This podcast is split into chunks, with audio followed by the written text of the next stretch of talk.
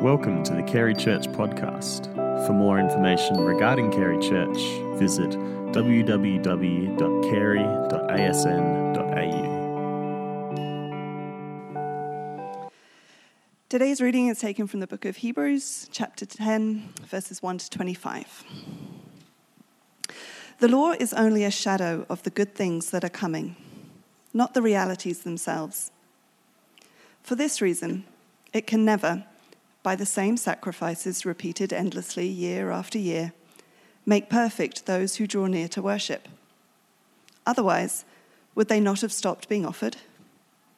For the worshippers would have been cleansed once for all and would no longer have felt guilty for their sins.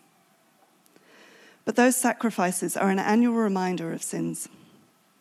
It is impossible for the blood of bulls and goats to take away sins. Therefore, when Christ came into the world, he said, Sacrifice and offering you did not desire, but a body you prepared for me. With burnt offerings and sin offerings you were not pleased. Then I said, Here I am. It is written about me in the scroll. I have come to do your will, my God. First he said, Sacrifices and offerings, burnt offerings and sin offerings you did not desire, nor were you pleased with them though they were offered in accordance with the law. Then he said, Here I am, I have come to do your will. He sets aside the first to establish the second. And by that will, we have been made holy through the sacrifice of the body of Jesus Christ, once for all.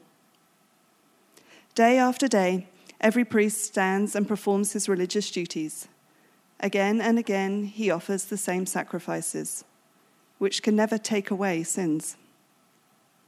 But when this priest had offered for all time one sacrifice for sins, he sat down at the right hand of God. And since, since that time, he waits for his enemies to be made his footstool. For by one sacrifice, he has made perfect forever those who are being made holy. The Holy Spirit also testifies to us about this. First, he says, This is the covenant I will make with them after that time, says the Lord. I will put my laws in their hearts, and I will write them on their minds. Then he adds, Their sins and lawless acts I will remember no more. And where these have been forgiven, sacrifice for sin is no longer necessary. Therefore, brothers and sisters, since we have confidence to enter the most holy place by the blood of Jesus, by a new and living way opened for us through the curtain, that is, his body, and since we have a great priest over the house of God, let us draw near to God with a sincere heart and with the full assurance that faith brings, having our hearts sprinkled to cleanse us from a guilty conscience, and having our bodies washed with pure water. Let us hold unswervingly to the hope we profess, for he who promised is faithful. And let us consider how we may spur one another on toward love and good deeds, not giving up meeting together, as some are in the habit of doing, but encouraging one another, and all the more as you see the day approaching. Thank you so much, Helen. I just want to, before I begin, just say, um, take the opportunity to just say thank you, church, um, on behalf of Lee, my husband, and myself, and our four girls. We've been here since um, late January, and it's just been a pleasure to serve and be part of the family and to go out for dinners and um, to to meet you all. And uh, I, I feel, in a sense, though, I found my people, and I think that Lee would say the same. Um, so yeah, just we just want to say that, and I just would really love to also just thank Mark and Peter and Dave and Brian for giving me the chance to preach and to have a go at developing that. That's been a real honour, and I know that that's um, that's kind of special to be able to be given that chance. So uh, thank you so much. You've just heard Hebrews 10 read aloud, and boy, oh boy, it's a big one. I told a few pastor friends that I was preaching from Hebrews 10, and they said, ouch. And I fasted and I prayed about the message and I, um, I meditated on it and I went over and over it for a week and I wrote things down and I, You know, just kept trying to listen out for what God was saying.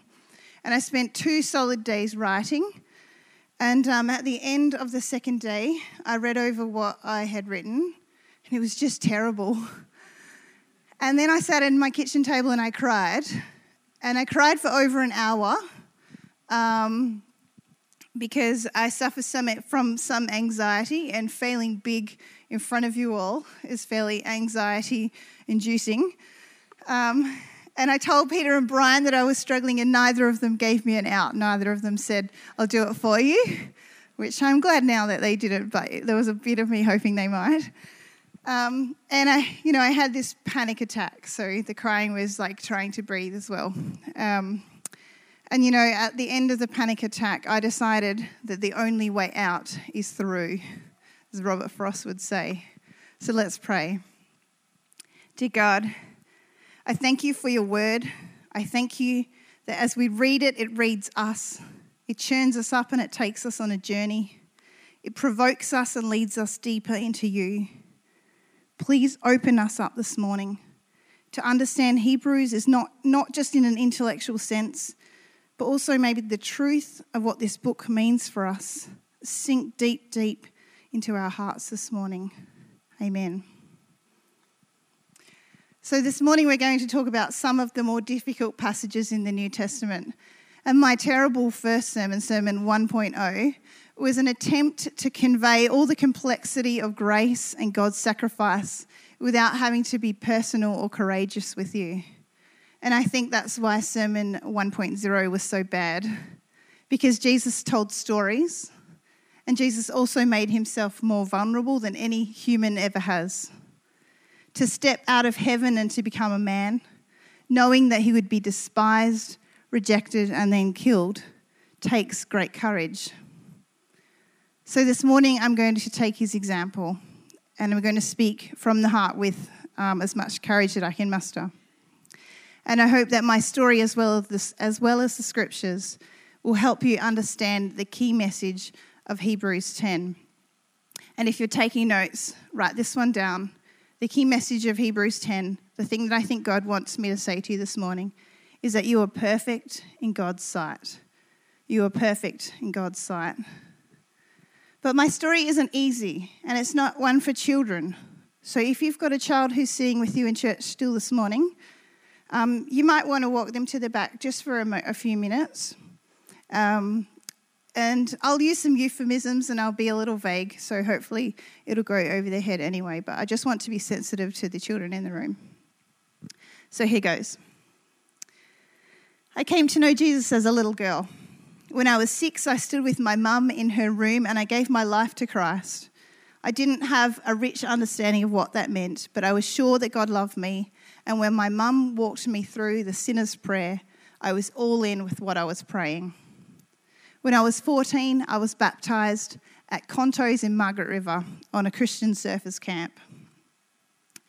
I had some understanding that Jesus died for my sin and that in his death he took the punishment for my sin.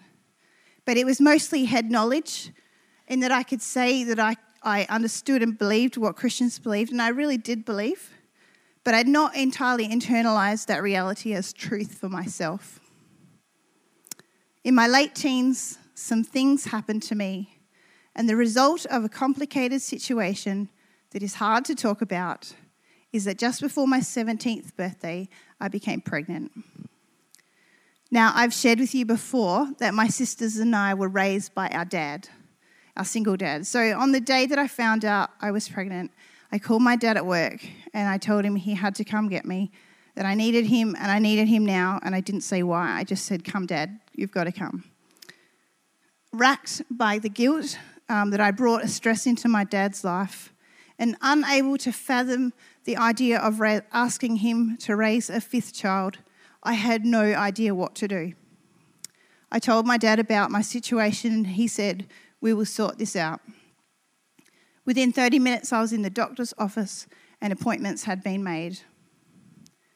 Now, I was, and I am, very pro life. I believe that a baby is a person from the moment of conception, but I was also terrified. So I just closed my brain and my heart to any objection and went along with the thing that seemed like my very only option in the world. On the day of the procedure, my dad told me that it would be best that I not tell anyone about any of it. So I didn't. I just stuffed down the pain and I didn't talk to anyone.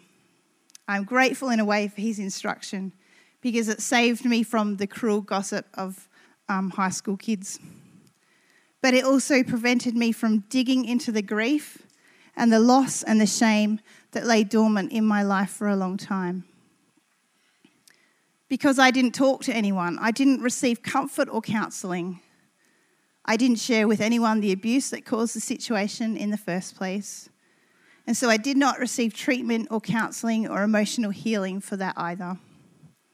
Because I didn't talk to a mature follower of Jesus, I didn't understand that what I had done had not excluded me from a relationship with Jesus Christ.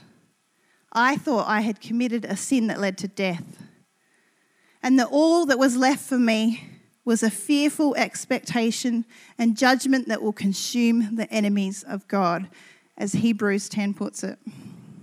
Hebrews 10 also says that it's a terrible thing to fall into the hands of a living God. And they're the only parts of it that spoke loudly to me. And so for some years, I thought I was lost to God. I'm not sure if you can relate to anything that I'm saying. I think there are probably some people amongst us who have at some time in their life done something that they thought was a deal breaker with God. And maybe there are some people today who are still unsure if they're really saved. Some among us might have an insecurity about what God says and who God says you are and your position with Him. And our answer to those questions and those insecurities can be found in Hebrews 10, and specifically in verse 14. And so, this is my simple but also very complex point for today. Verse 14 says, For by one sacrifice he has made perfect forever those who are being made holy. Let me say it again. For by one sacrifice he has made perfect forever those who are being made holy. Hear that? Made perfect forever. Let's look at it in context of those verses surrounding it now. So, if you have your Bibles, you might want to open to Hebrews 10. They'll be on the screen, but I'm going to jump around Hebrews 10 a little bit here. Hebrews 10, verse 11 says, Day after day, every priest stands and performs his religious duties. Again and again, he offers the same sacrifices, which can never take away sin. But when this priest had offered for all time one sacrifice for sins, he sat down at the right hand of God. And since that time, he waits for his enemies to be made his footstool. For by one sacrifice, he has made perfect forever those who are being made holy. In this message to the Hebrew Christians, the writer has been careful to explain that Jesus' death is the sacrifice that replaces the old sacrificial system. Here in these verses, there's a reinforcement of that idea. First of all, we see the writer to the Hebrews offers a comparison of the Old Testament sacrificial system to what Jesus has done once for all. The priests stand and perform their duties day after day. Notice that the priests do not sit down because there is always more sin to bring before them, always a guilty person bringing their sin offerings for the things that they've done again and again and the guilt they feel over and over. Hebrews 10:1 tells us, "The law is only a shadow of the good things that are coming, not the realities themselves. For this reason it can never by the same sacrifices repeated endlessly year after year make perfect those who are drawing near, near to worship. Otherwise, wouldn't they have not stopped being offered? For the worshippers would have been cleansed once for all and would no longer have felt guilty for their sins. The law and the sacrificial system was not enough to pay the price for sin once and for all.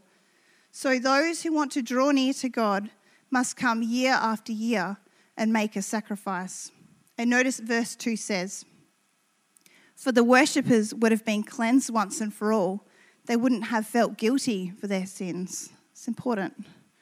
The old way does not truly take away the guilt because the sin offering must be given over and over. The guilt also resurfaces over and over.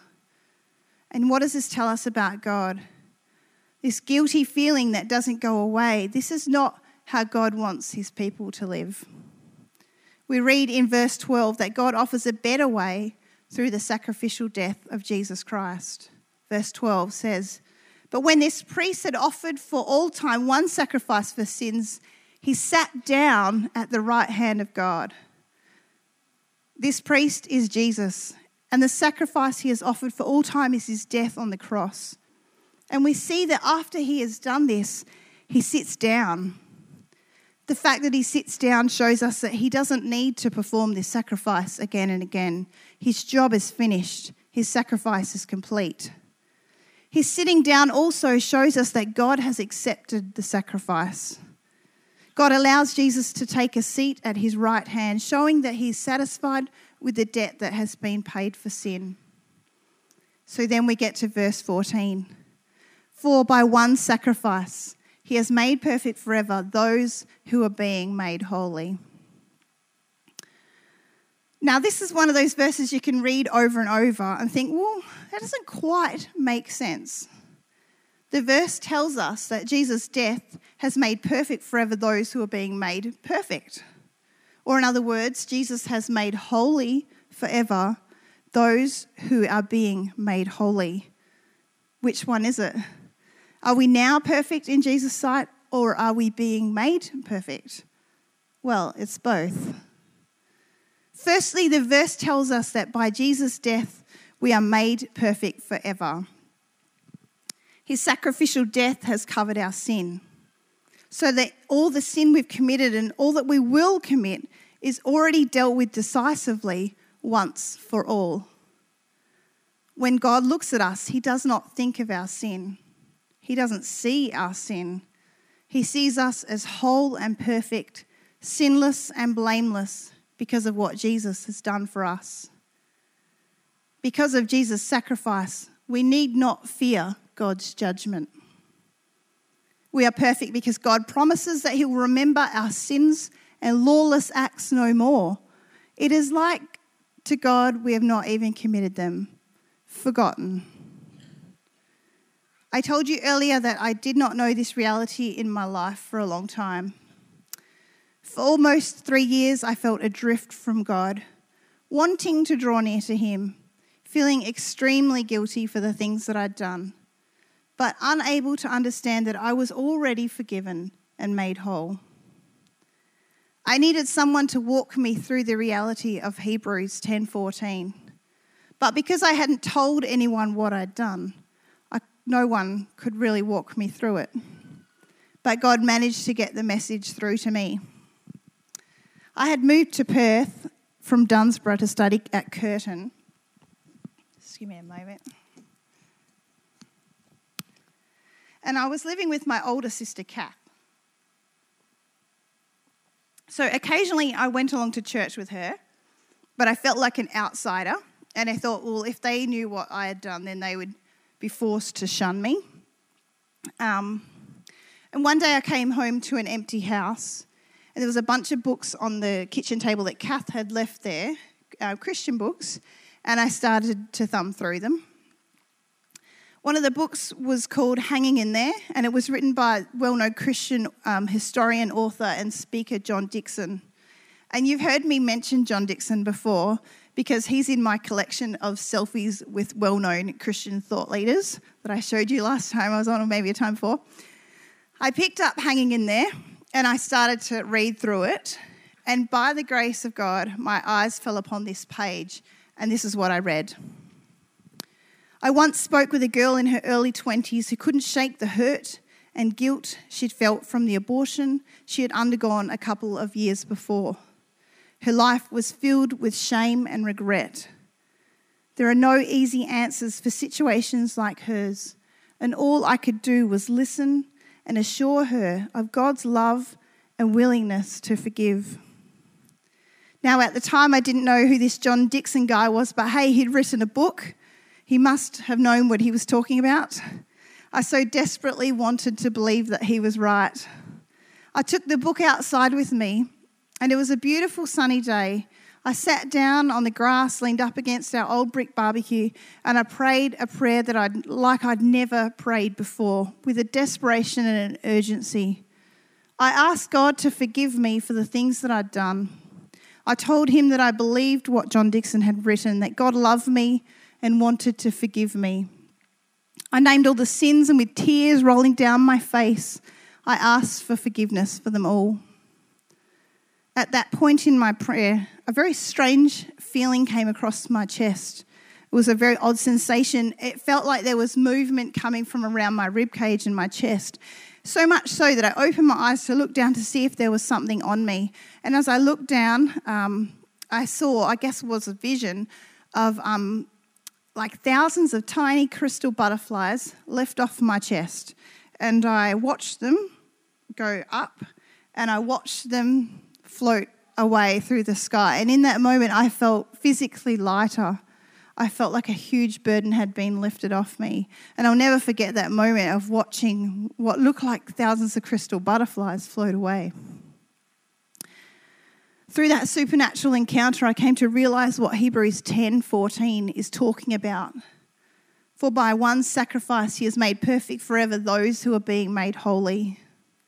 God had used a book to speak to my exact circumstance. He had to place it there in a moment when I was curious, hungry for truth, and longing for forgiveness. In that encounter with God, I learned that I was made perfect. I learned that God did not count my sin against me, and that in fact, He was willing and eager to forgive. And I learned that He had forgiven me long ago, even before I knew it.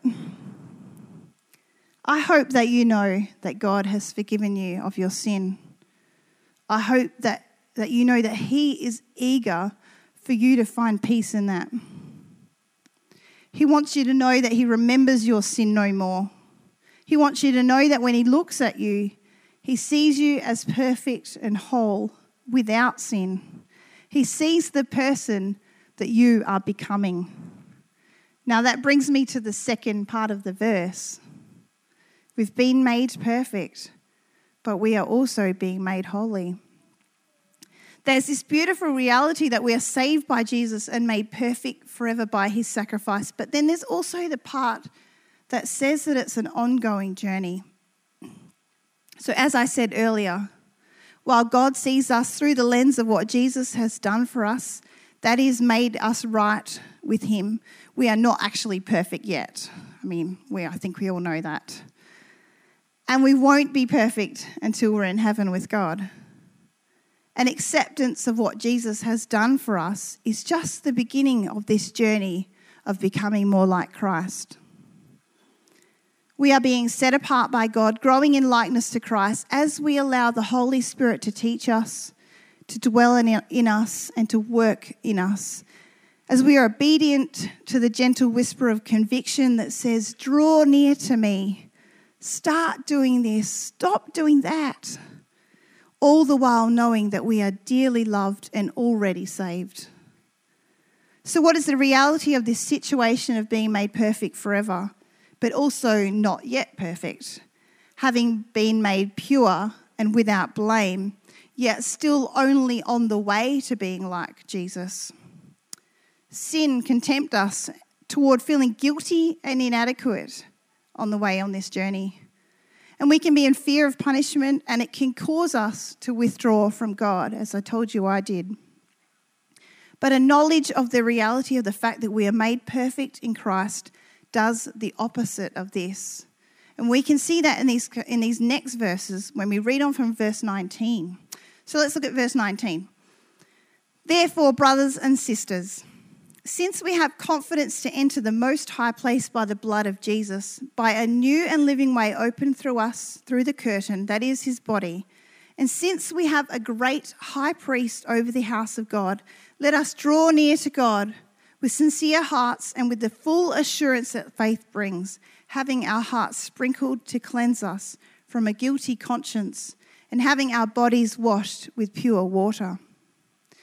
Notice the effect of the reality of being made perfect forever. When we are remembering that we are already made perfect, we can come before God with confidence. We know that He is going to forgive us, in fact, that He already has. God wants us to draw near to Him. He doesn't want us to hide in shame and fear. What Jesus has done for us gives us full assurance of His love and His acceptance for us. In the Old Testament sacrificial system, we read that as the offering was made, the one offering the sacrifice was sprinkled with the blood of goats and bulls to make them ceremonially clean. Hebrews 9:14 says, "How much more then will the blood of Jesus Christ, who through the eternal Spirit offered himself unblemished to God, cleanse our consciences from acts that lead to death, so that we may serve the living God?" The writer says it here again in chapter 10 that through Jesus' death, specifically the shedding of his blood, we are cleansed of a guilty conscience. This means, my friend, that, that if you have asked God to forgive you of your sin, he has also taken away your guilt. You don't have to hold on to that anymore either. You can draw near to God knowing that he's forgotten about your sin. He doesn't even remember it anymore. You don't have to carry it around with you either. You are no longer guilty and you no longer need to feel ashamed. It's been 21 years since I chose to terminate that pregnancy, and I still think about that baby very often.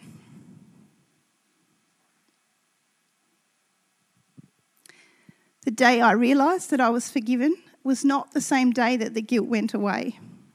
It's been a 21 year process. It's only been in the last five years that I've been able to say that the shame has gone, and that's also been with the help of counselling, Christian counselling. And um, it's only in this last year I've got to the place where I can talk about it without the fear of your judgment over me. And so these days, the guilt and the shame has been replaced with a more peaceful feeling of sadness and loss. And sin, although forgiven, is not without consequence. I still cry about the loss sometimes.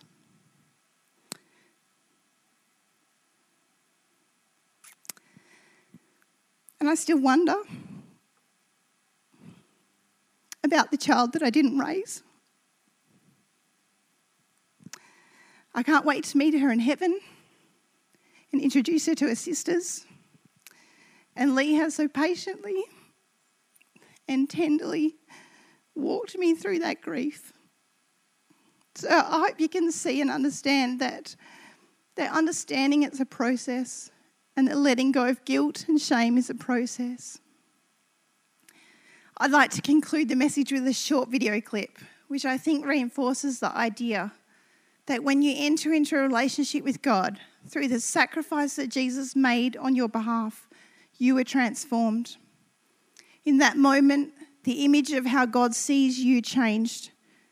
And those who enter a relationship with Jesus also enter into a lifelong journey of growing closer to God and becoming more like His Son. Let's look at that now.